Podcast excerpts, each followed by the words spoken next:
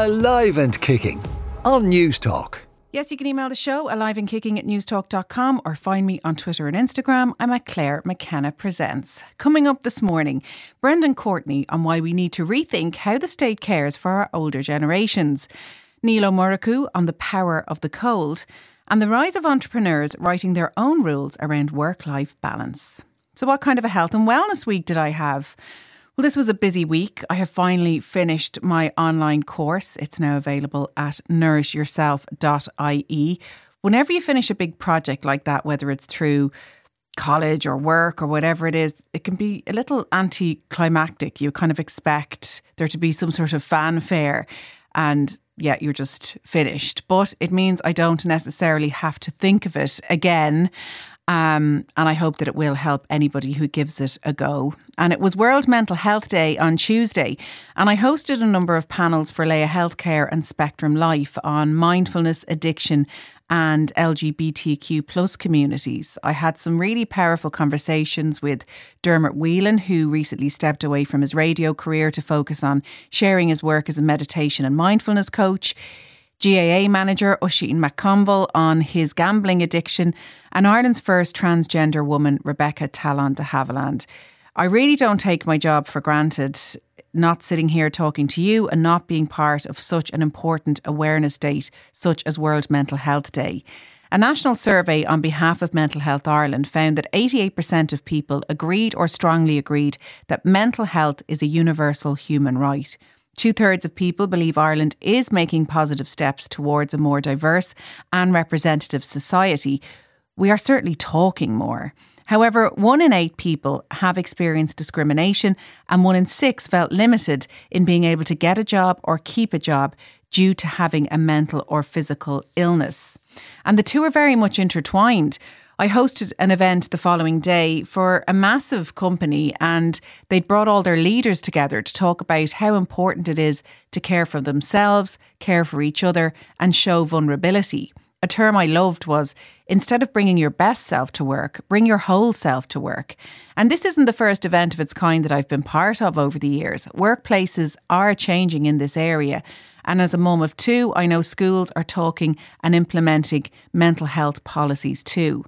But mental health is still not a political issue. We only spend 6% of the overall health budget on mental health, where early intervention and support would make a massive difference in the crisis model we currently fund.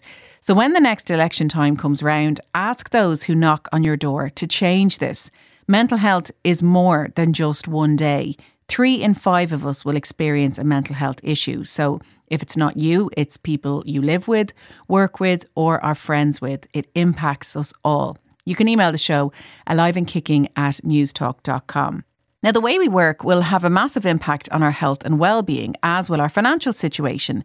Many women are setting up their own business so they can create their own work-life balance, and I'm joined now by two entrepreneurs who did just that and now support others to do the same. Finola Howard is a brand building and marketing strategist based in Dunmore East, and Lucy O'Reilly merges business strategy with creative web design to support businesses. Well, you're both very welcome. Thank you. Finola, can I start with you and when you started up your own business? I started up in 1999. So next year I celebrate 25 years in business, believe it or not. so I started because I was very unhappy actually in the business, in the company that I was working for, and was quite frustrated by the restrictions of it. And I wanted to do something different. It was at a time when uh, e commerce was coming, the internet was rolling out at that time, I was even having conversations of, do you, this, do you think this internet thing will ever catch on? Later on, I had the, do you think social media will catch on? So I went out on my own and uh, had a web design business. That's how I started. And I think the way we work has really changed, hasn't it, Lucy, over the last few years? I mean, obviously, we have uh, remote working now, but I, I think people are really starting to take a step back and think about what's the life I want to create? How do I want to work? How do I want to live? Yeah, absolutely. We see that all the time. Um, people leaving the kind of the corporate rat race. I mean, even if there is now, as you say, uh, the ability to work from home and so on, but uh, the, the a lot of the women that we work with they just want to take their experience and take their uh, their know how and make that work for them in a professional sense, but also having then the that work life balance. So working for themselves, it's just easier then for them to manage their time, but also they can get well paid because they have you know careers behind them. But they just want to it's too hard. We've discovered that we can't actually have it all. And so um, trying to balance um, you know successful careers for a lot of women but you know when they kind but they get to the sort of their their mid to late 40s it's just too much because they're they just realize that actually there's another way of doing this and that's when they often decide to to go out on their own um, so that they can balance their their work and then their families, whether it's children or elderly parents um, or just their hobbies and uh, just uh, looking after themselves better. So um, there's definitely been a shift, and yeah, that that's who who we see coming to us is women who are uh, who are leaving that behind, that sort of typical uh, corporate lifestyle to do something for themselves. Yeah, and I, I've spoken on the show a couple of weeks back um, about midlife, and you do get to a point where you're like, okay, well, let's have a look at what's gone on. What's working, what's not working, and how do I want to live going forward? So I can understand that's why a lot of the women who come to you are at that point in their life.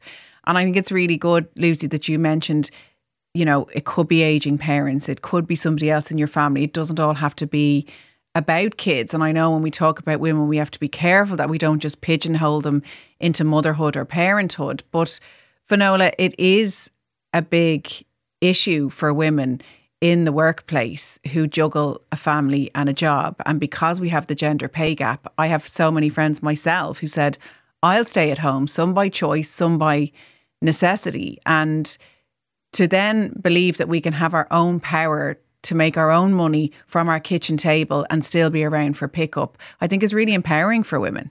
It's it's amazing because we now have we've started to realize we have choice. That's the biggest thing that we have choice and that we can decide. I don't have to conform to what success looks like. I don't have to conform to what what some would call a patriarchal view of success and that it has to be hustle and it has to be go and it has to be all of that. It can actually have uh, a calmness to it, a way of spreading your focus at different points in the day to what needs to happen in those points in the day.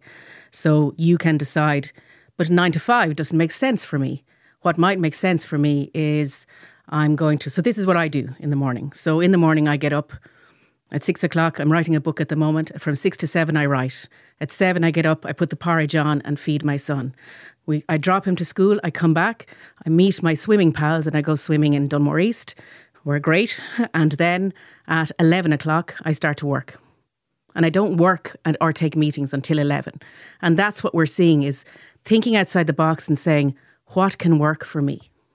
Yeah. And I really love that. And I think, Lucy, a lot of people are afraid at the thought of taking on their own business. I mean, they're barely coping now with the spinning plates. How will they be able to do their own books or market their own site? What about customers? And it feels very overwhelming, which is where you guys come in because you do need support running your own business and being without that team or without that mentor or line manager to go to that that can be overwhelming. Yeah, absolutely. And and I know from my own experience, I'm just coming up to five years in business, um, so I'm a, a, novice compared to Finola. Um, but I found uh, online networks of women in business a huge support because I had no entrepreneurial background. I was sort of it was kind of um, yeah my situation meant that I, at the time, I might um, just divorced my husband and had been at home with my kids for a long time, and so I had to get back into the workforce and was finding it difficult to get back into traditional uh, sort of nine to five jobs because my the gap that the years that I was home at home with the kids meant that I was effectively starting again, or my prospective employers saw me as somebody who was starting again, even though I had you know 12 years experience pre kids etc etc so um, then when I my uh, my marriage broke down, then I had to go back to work, and uh, found it difficult to to get back, as I say, into the into you know sort of a nine to five job. So I decided to go out on my own, but I was kind of winging it really. But I found great support in um, online networks of other women in business. And that's where, like, it just, I don't know if I could have done it actually, because, you know, you, you do have to, as you say, juggle everything. You have to understand about accounting and marketing and um, uh, sales and social media and your website and your branding and all that. And you can't know that, you know, luckily for me, I was in that area, in that sphere. But if you're a, uh, if you're say a, a, psychotherapist and you decide to go out on your own, or you're a yoga instructor. Well, you know a lot about yoga, but you may not know about marketing and the accounts that you have to do as a small business owner and so on. So, yeah, absolutely. I mean, one of the you know, one of the things I enjoy most is actually sharing with my clients you know, other people, introducing them to other people who can help them with the other areas that they need to address uh, to run a business successfully. So, um, and I have to say, there's an incredible sort of community of uh, female entrepreneurs in this country who are so supportive of each other. It's absolutely incredible. Um, and lots of different networking groups and lots of different communities, but always supportive and, and helping each other. And as I say, making those introductions and we can learn from each other. And I, yeah, I've just in the last five years uh, met or discovered a whole community of, of of women out there, many of whom are now friends that I wouldn't have met otherwise. So it's actually really empowering. And as I say, everybody um, everybody does want to support and help each other. This is how we met. Absolutely. Okay. Yeah. And I mean, yeah. a rising tide mm, lifts all boats, yeah. and there's plenty of room for everybody. Yeah. Um, but that power of human connection is so important. I mean, it can be lovely to be at home with the kids, but sometimes people can find themselves quite isolated they sort of stop making time for themselves, making time to learn. The more you're growing your circle and growing your experience, it kind of keeps everything fizzing and, and, and everything alive. I think it's it's really important if that's what you choose to do. There's plenty of people who are fine, but if people feel a bit stuck, this can be a way to move on from that feeling and, and, and really get some money and time for yourself. And I, I, think that's really important. What are some of the things you hear from the women you work with time and time again, Finola? Well, one of the things that comes up really strongly is is just leading on from that idea that you had is this idea of identity. So that we're not just the partner or the mother or the person who does the school run. It's this this kind of journey to actually figuring out, okay, well, I am actually a woman who has other interests and actually perhaps I even have a purpose and why I'm here and what I want to do, what's the difference that I want to make in the world. And now that I meet all these other people in business, other women in business, I realize they actually think the same way too. And perhaps we're actually all on a journey together that we can actually share our own expertise and go, well, I feel like this and I feel really crap. And this is why you hear all the imposter syndrome stuff co- coming up all the time. Because then you realize that everybody kind of feels like this as well. But the things that we see as blocks happening for growth for women in businesses, yeah, one is identity, and closely associated with that is how am I different? How am I unique? I'm not really that unique. Am I good enough to be unique? But that person over there, they're better than me. But the reality is that we see in the people that we work with is we just have to look deep enough to find that uniqueness and to be to listen in to find that uniqueness. It's only when you tune in do you actually find it. Other than that, we see things like the fear when they want to go to next level success. One of the challenges is this uh, great fear of hiring people, of the people that they hire maybe won't do it the same way as them, which they're not supposed to do it the same way as them. The other things that we see is this thing of losing that work life balance. Whereas, in fact, if you actually level up and think about it from a much more strategic perspective, you give yourself more freedom by leveling up than staying where you are and putting that ceiling that you escaped in corporate life on yourself when you're in your own business. Yeah, because if you're going to do this, I suppose there's hard graft at the start, but there's no point if you're going to be sitting on your laptop till 12, 1 o'clock at the kitchen table, then getting up doing the kids. Yeah. Then this is not what this is about. the purpose. you have some webinars coming up, Lucy. Tell us a bit about those. Yeah, so we're we're running uh, we're running a couple of webinars starting next week um, to help. Um, yeah, it's for female entrepreneurs who want to go to that next level. So have been in business for a couple of years, but who actually, as Finola says, want to take the next uh, the next step, and we are going to help them uh, look at. We've just sort of designed the three lenses that they need to look at all the different aspects of their business uh, through. So the webinar is called um, Packaging Your Brilliance.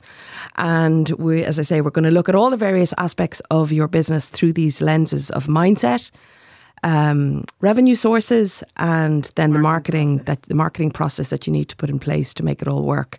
So um, yeah, we did a couple already a couple of weeks ago, and we got amazing feedback. And uh, yeah, I mean, Finola's just phenomenal. So it's uh, for anybody in business, male or female. It's um, uh, it's really it's a, it's it's, it's time the- well spent. It's this idea that if you know the path that lies ahead, yeah. then you can actually prepare yourself for it.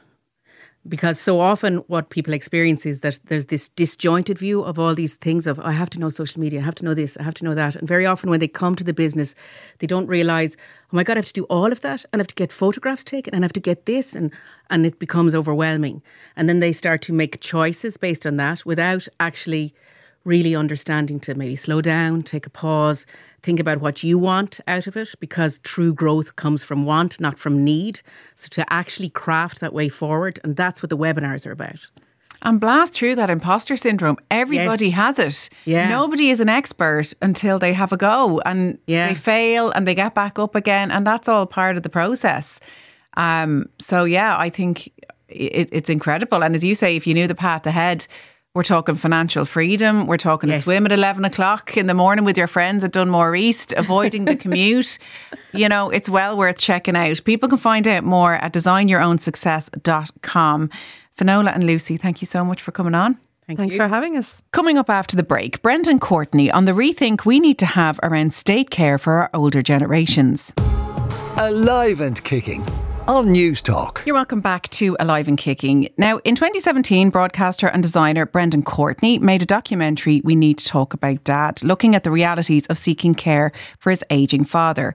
Following his death, he filmed We Need to Talk About Mam, and he joins me in studio to talk about her again. Yeah. One of the most glamorous, beautiful women I've ever Yeah. seen, Nuala Courtney. Yeah, she we grew up with a Hollywood star, basically. She always felt she was cheated. Yeah. She been on the big screen. And lo and behold, she got on the little screen. So she loved it. Yeah. She really enjoyed that. But her health of late Yeah. hasn't been good. How how is she? So it's just one of the, the fall. Anybody in, in and around my generation who has older parents, she took a fall Christmas two years ago, broke her hip. She was coming from work. She was up in a car park in up in town, the north side, and uh, she fell down some steps, broke her hip. Ambulance to the Mater, who were brilliant operation straight away within 24 hours to fix the hip. She got delirium, which triggered a massive uh, revelation, really, that she was had low lying dementia, but it really triggered the dementia.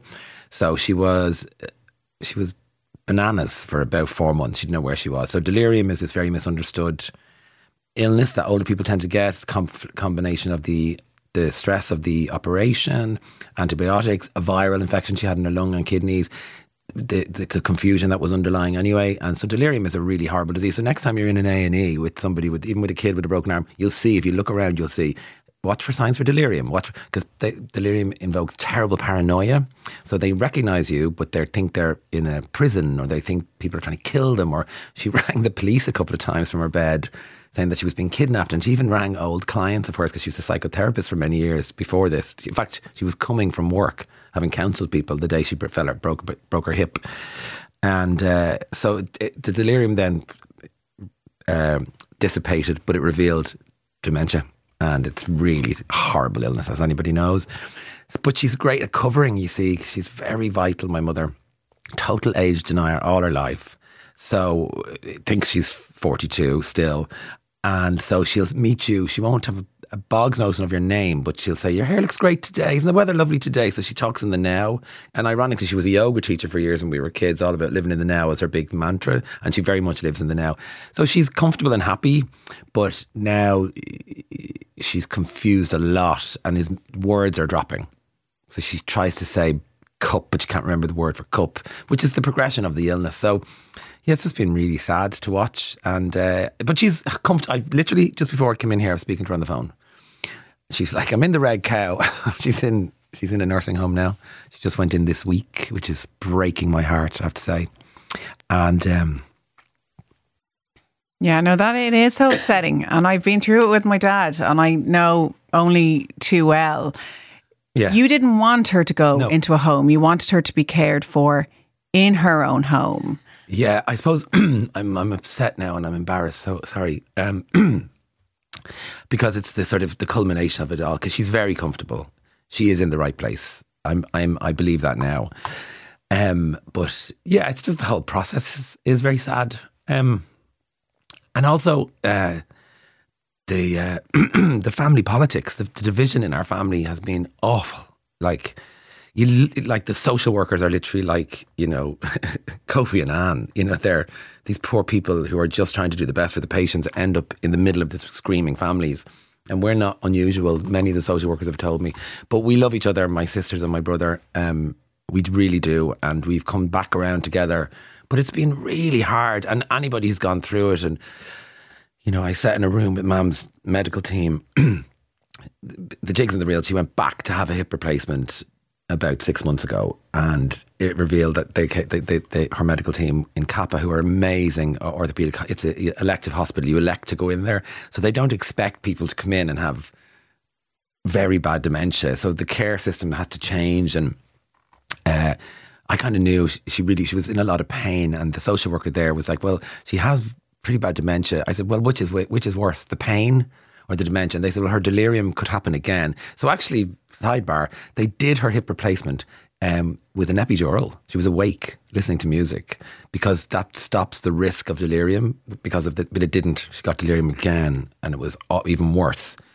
And uh, yeah, she just you know her poor brain is not is it has plaque in it, and it's it's it's an illness, and she's very very sick. But um, it was me against sixteen people, her team, her social care, her nurses, the bed managers, my entire family, and just me. And I was like, I feel like we're betraying her. I really think this is not what she'll want.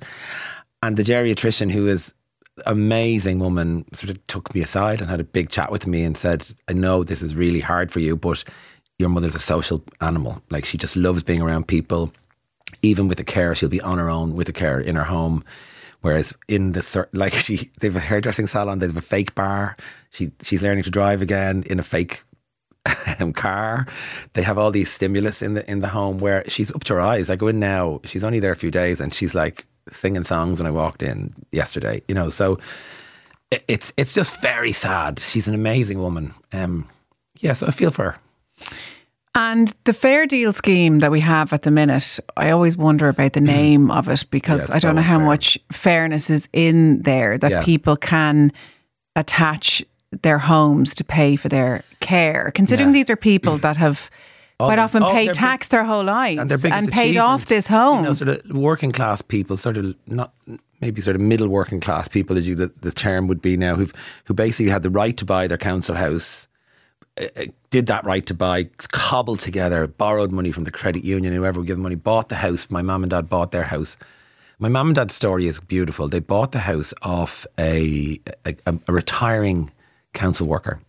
They were in arrears in the rent in our house in Coolock, but the three of us were born. The five of us had been born. My two sisters had died in that house. My mother wanted to leave the house when we were kids. And so they had to really, they were only 20, mine was only 28, imagine. And two children had died. And so we're all in the car, bunnies looking out the window. And we were parked outside the council house, the council office. And my dad went in to negotiate repayment terms for arrears. They were, mum was a hairdresser, dad was a builder. It was the seven, early 70s in Ireland.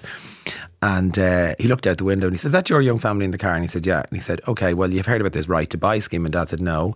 He said, Well, I'm retiring today. You go and get me £500 and I'll give you that house. And he did. They went off. My dad went to his brothers. I don't know how he got the money together. £500 was still a lot of money, but it wasn't. I mean, the house was probably worth £1,800 or two grand. And this gorgeous man whose name they never got changed the trajectory of my family's life. It's really lovely, isn't it? yeah, sounded like they needed that little bit of They love. really needed that, and everybody needs that at the Yep. moment as well. Anybody looking to buy a house, but anyway, so they sold that house for seventeen thousand about you know eight years later, and then they bought the house in Tallaght, and then spent the next you know forty years paying off their mortgage, and then when Dad got sick, mom was so upset that she'd have to do the fair deal scheme, which was a, a lien on the house, is old phrase that people would use. There's a lien on that house that means it owes money. Now, the fair deal scheme, uh, dad's care, uh, if you live past three years in the hospice or the nursing home, your care is free. You only have to pay for the three years. So dad didn't live, he'd only lived eight, 11 months in the hospice. And so his care bill was maybe it was a little more actually, maybe it was just past the year, but his care bill was uh, was 11 was 12 grand. So that's still outstanding and on the house. And so you can re, re you can reinstate that for the second par, par, parent or partner in the house. So that's what we've had to do. But the whole time, you know, all these years later, and I have sat, sat with Roisin Shortall, who's now, you know, spokesperson for health for the Social Democrats, who was junior minister for health, and she resigned because she's frustrated with the system. So many, the head of the HCCI, which is the Home Carers Institute, you know, umbrella organisation for home care, they've also, said there's no reason why the government just can't open fair deal to not just pay for nursing home care, but pay for home care. And if we could use that, we could really have tried to bring mum home. Now, she would need two carers. She's a falls risk. She can't be left alone. She's like a, she basically thinks she's, she thinks she's really well and she's like a toddler. You know, you have to constantly guide her so she cannot be left alone for a minute. Yeah, and unfortunately with dementia, it's only going to Get deteriorate. Yeah. So I suppose that was my my lament and my argument a few months ago was, can we just try a few months at home? And I did one sort of appeal, sort of. Uh, I did an interview actually. Um, I can't remember for who, but I did a video and I put it out just saying, you know, I know that we are we're looking at developing a system where statutory home care will exist for us, maybe in twenty years' time, where we'll be all entitled to home care. But the system is, as we all know, is desperately broken. And in the short term, even the budget this year, they have budgeted to fail again. They're not addressing the waiting list. There's there's about 250 old people sitting in their living rooms on their own right now, and they cannot even reach their medication, and they get one hour of care, maybe every second day. Right. And so, even the idea, and I understand that the care companies do their best, but that bedtime has to be six or seven o'clock in the evening because yeah. then the, the, the, care team are and, gone. And, and the care the carers are under so much pressure.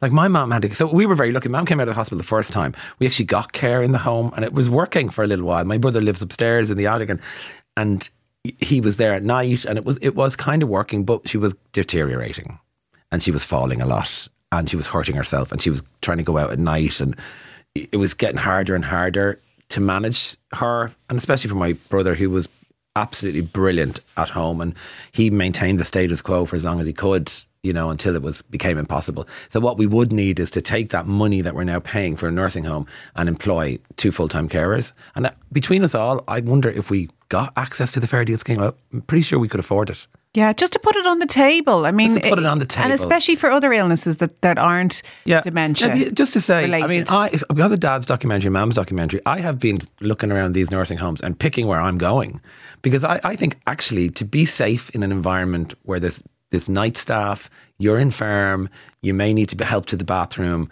I'm I'm looking forward to that. You know, I'm I'm hoping I can afford the Shelbourne, but I'm I'm joking, of course. But I, I, have looked around and gone, this is not. I don't have a Brendan or a, a Daniel. I don't. My I'm, i keep saying to my mom, can we have a cocktail bar and a rave. That's what I'm saying. Let's do it.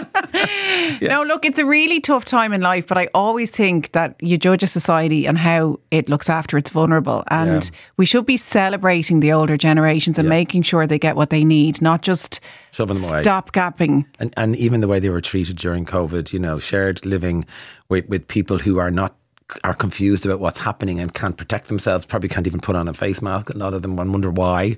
In shared living in nursing homes, it was just appalling. You know, there's so many problems with it.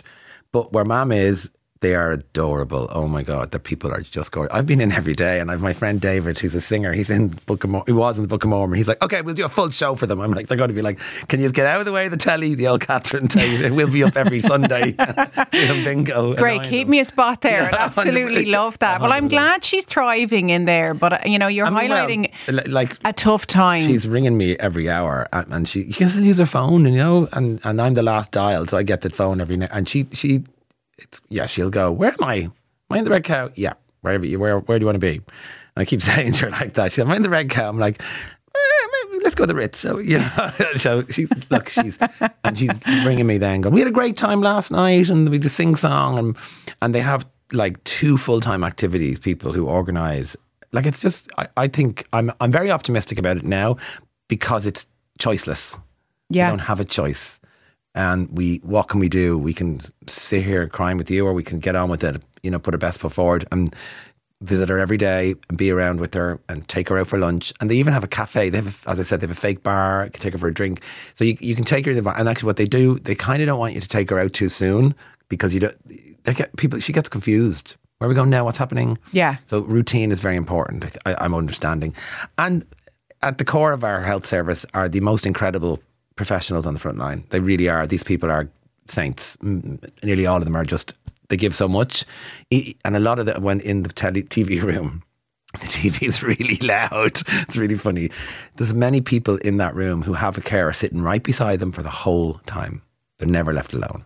And I just that's just really safe, you know. And they're smiling, waving at you when you go in, and it's it's it's it's cute. Dare I say it? You know. Yeah, oh no, they're angels. I mean, Yeah. my dad sadly lasted a week from arriving week? there from hospital. Yeah, he never got back out of the bed. It was COVID, so we hadn't even got to see him. Oh my goodness! I'm Um, so sorry. But they were incredible. They were Oh, just God, lovely terrible. people. And I think we fear nursing homes in many ways. Well, our gen- parents' generation absolutely terrified of them because there was unsp- unspoken abuse, like with mother and baby homes, that they all knew about the Bowl Boys home when we were kids, and that we go, they were everywhere. My mother went to Goldenbridge. You know, people knew about abuse. My grandmother told amazing stories about accompanying my mother to school in Goldenbridge and saying, "Oh my God, she's such a yapper. Tells me everything." Warn, and then we mum figured out years later, warning the nuns. She tells me everything, so don't even. Think, and I mm, lived that was there. clever. really clever. And Rory Cowan told me the same story about his mother in his school, saying, "Oh, he's a real yapper now." And that was a thing they did to protect their kids because they, knew there was abuse. They knew there was something not right. They probably didn't name it, and they were afraid because the hierarchy of society at the time. But they certainly knew there was something not right in in nursing homes because nursing homes were where you put. Because what pa- families did was, no matter what, they cared in the home because that was they didn't have a choice. So the old person went upstairs and moved into the bed and stayed there and was cared for. So it was a different time, you know, and they probably were left alone up in the room, oh, you know, all night and day. I don't know, but I definitely think we're moving into a new era where the system can be trusted more. Where there is regulatory bodies, where my eldest sister read every review of every nursing home we looked at, you know, and they're all there. The, the HIQA reports are all there to read. So there's definitely a a reassurance around uh, the whole, uh, you know, nursing home system. I think as well. So that's why it's so hard to, with one hand, really be critical of the system, and then the other hand, really grateful for the system. You know, That's- Yeah. it's like the healthcare, isn't it? And that's the importance of talking about it. And that's why Yeah. I'm very grateful to you for doing that Yeah. because it is something we're uncomfortable talking about because, as you've highlighted, Well, it's traumatic for families, it's difficult. But the more we talk about it, Yeah. the more things change for the better. I, I, yeah, I'm in the throes of suffering terribly with guilt, and I think it's just obviously uh, a part of it, and I'm clearly very emotional about it, and have been since Monday. Um, but we're here now, you know, and straight after here, I'll be straight up there with some chicken legs and a new dress. right, well, give us a shout when we're doing the jazz The bingo. Give me a jazz shout. I'll be there. Yeah, I'll be sure. there with bells on. for sure, for sure. Brendan Courtney, thank you so, so much. Thank you so much. Coming up after the break, Neil Muraku on the power of the cold. Alive and kicking on News Talk. You're welcome back to Alive and Kicking. Now, Neil Muraku is a show favourite at this stage. He has been on to share his work as a breathwork expert and a Wim Hof practitioner. His last book, The Blissful Breath, was a bestseller. And now he's back with another book, The Power of the Cold. And he joins me in studio now. Niall, you're very welcome. Thank you for having me. So, a second book under your belt. Yes, The Power of Cold is is just out and it's a great compliment to the first one, The Blissful Breath. Because people who have listened to the show, you've been on before, or they may be aware of you from your workshops or social media. You are a breathwork expert and also a cold water therapy expert. So your first book was all about the power of the breath. And in this one, we're looking at the power of cold. So why is cold so good for us? What does it do for us psychologically and physiologically? Well, there are nearly endless great benefits from the cold. So if we start with the with kind of obvious ones, firstly, it balances our hormones. So no matter how we feel getting into the cold, we feel different getting out. The second big one is that it improves our circulation. So parts of our body that mightn't be getting the blood and nutrients and oxygen they need, all of a sudden are. The other big ones are our immunity starts to get better and better. But for people listening, I think one of the, the biggest ones is inflammation. So when we get into the cold and we find our breath in the cold and we can feel a sense of calm in the cold, inflammation, the science shows us inflammation can be going down the body for six days afterwards still. So that's a massive one. You know, so inflammation, of course, is very important for the body. It's a great mechanism to help us deal with loads of things. But if we're in chronic inflammation, if inflammation is a problem, then getting into the cold, slowing our breath down, finding that sense of control in the cold can have a massive, massive effect on that. You and your wife, Josie, discovered this at a really stressful time in your lives. Tell people a bit about that. Yeah, at the, at the time, our four children were very young. We had four children under four at that age. And we also had uh, quite a few tragedies. Josie's brother died, her dad had just died, her uncle died, her auntie died. You know, we were dealing with a lot of grief um, and a lot of trauma. And really, we were in a hole. And we, the only thing that started to kind of get us up out of the hole was um, breathing and the cold. We used to do a cold shower every night when the children were in bed and the house was kind of in some order. And what we found was that it gave us more energy. It gave us an ability to deal with the pressures a little more. It actually even helped us cope with the grief more slowly. Now, the grief never fully goes away, but we were able to manage it better. So that was really um, that was really the moment we decided that we had to explore this really deeply. And that was my journey then to becoming a Wim Hof method instructor and working with Wim and and um, and the power of the cold. This book is really an exploration of of what we can learn down there in the depths of the cold. And it's not just it's for, written for two people. It's written for the person who hates the cold, which is a lot of people, but feel that they might need some of the benefits from it. But it's also written for the person who already makes the effort to get into the sea, to get into a cold shower. And it plots out a path of mastery for those people so they can get more from their experience, more from the effort that they're already making. And I touch on yourself and Josie because I think sometimes people will see, you know, you or somebody else with Wim Hof cutting holes in the ice and jumping in and going, okay, that's all well and good. But this was very everyday stresses of life. And a story you tell in the book that really spoke to me was you coming down the stairs and Josie was singing in the kitchen. Yeah. And it's just the small little changes that it brought in because everybody knows how stressful mornings can be. Yeah. Throw small kids in there. So the stresses hadn't changed. The grief was still there, the yeah. kids were still there, but you guys had changed. Yeah, and that that's exactly it. You know, the Buddha talks about how life is suffering and it's inevitable but our reaction to it is what we have the power over. So that morning that I came down to the kitchen, usually the, the mornings in our house were really difficult. You know, the four children trying to get them out the door, trying to get everyone lunches and all that kind of stuff. And it was really unpleasant. But I remember coming down maybe three or four days after we'd started the cold showers. And Josie has this magnificent singing voice, and she was singing, and we were laughing, we were dancing around the kitchen. And I remember stopping and asking myself, "What the, what's going on here? Like, this is not the usual." But what it had given us was, and the and the science shows us, it gives you more energy. So we felt that. It also reduced the stress in our bodies and our minds. We felt that. And it just made things lighter, gave us more patience. And that was a big turning point because everyone has, you might have four children, but everyone has those different things in your life that put you under extreme pressure and it can feel relentless at times.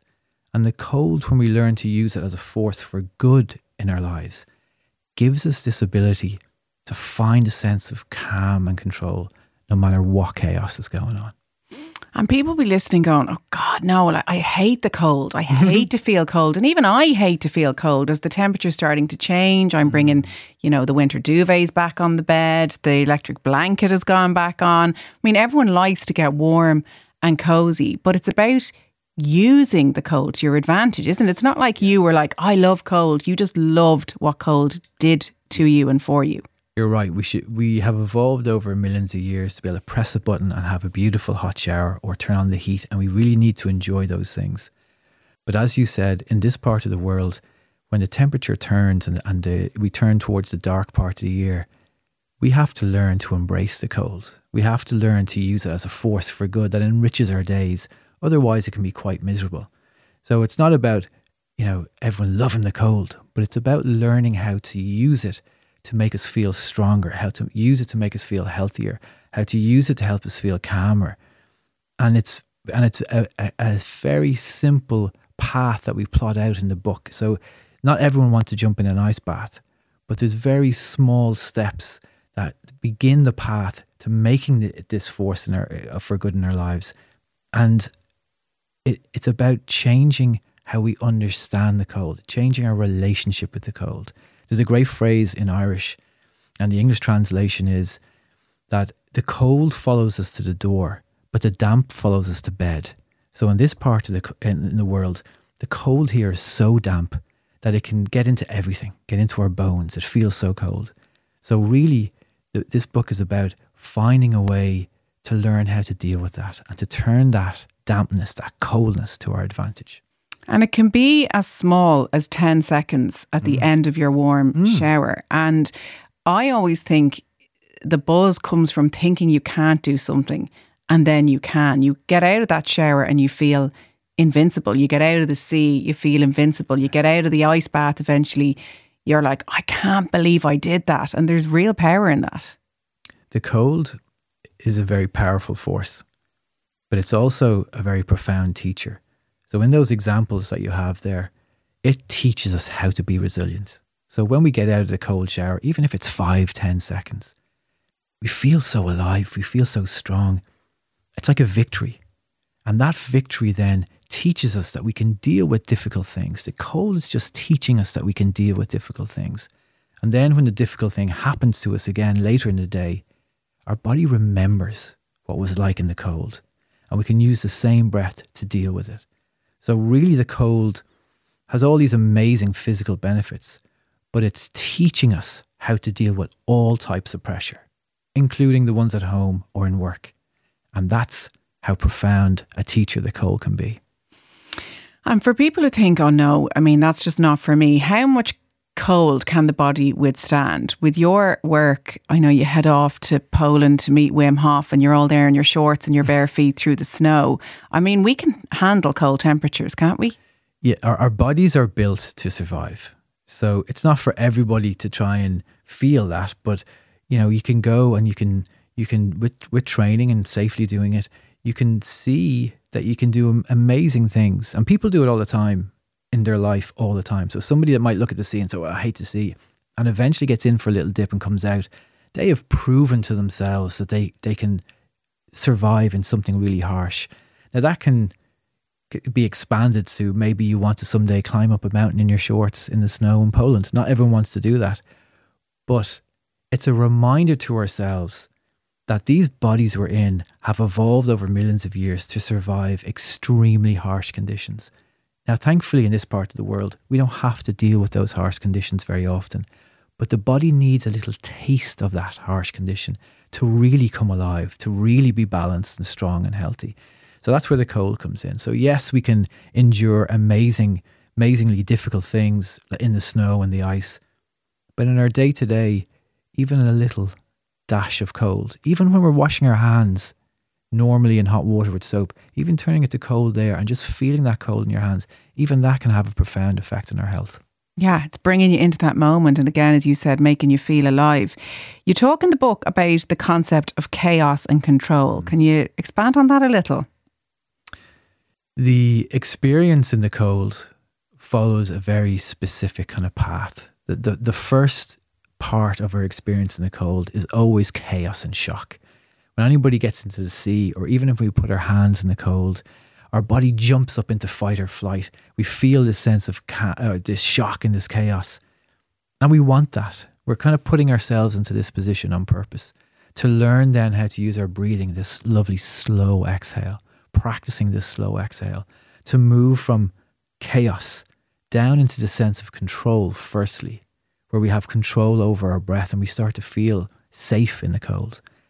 And then with a little bit of practice, we can move from chaos to control and we can slow our breath down a little bit more and we can find a sense of calm in the cold. And then the real deep changes start to take place in a person. Then they know, they have learned that they can find a sense of calm in the cold, but the cold is just a pressure. Grief is a pressure. Stress is a pressure. Anxiety is a pressure. So then, when they've learned to find control and then calm in the cold, then they can find that same path to control and calm no matter what's going on. Well, it's a really beautiful book. And like with the first one, it's like, you know, a kind of a small, almost square hardback. So it's not like a big, weighty scientific book. And yet it contains a lot of science, a lot of explanation. It's got that pathway that people can follow if they want to embrace the cold, and lots of little personal stories of not just your own and Josie's, but people you've met along the way who have transformed their lives with cold. You had a call from the publishers before you came in to record me today. They had good news and bad news. Tell us about that. Yeah, so they had they had good news, which is there's such a demand for the book that it, the first print is nearly sold out all over the world. So that was great news to hear. Uh, the bad news is though that means that there it'll take maybe a few weeks for the second print to arrive in shops. So uh, if you go to your local bookshop, hopefully it should be there. But if it's not there, if you jump on Amazon or Waterstones online, they should have a copy as well. And the audiobook is coming out in a couple of weeks on Audible as well. And as you can hear, Niall has the most calming voice. So I think that's a good way to get you into a cold shower. The book is called The Power of Cold. Niall, where can people find you online to hear more about your academy and your workshops? So they can find me at breathewithniall.com uh, website or Breathe with Niall on social media. Neil O'Murku, thank you so much as ever. You're welcome. So that's it for Alive and Kicking for this week. My thanks to my producer, Aoife Breen, to Hugo De Silva Scott, who was on sound. Thank you to all of my guests and to you as ever for listening. I will see you next week. Alive and Kicking on Newstalk.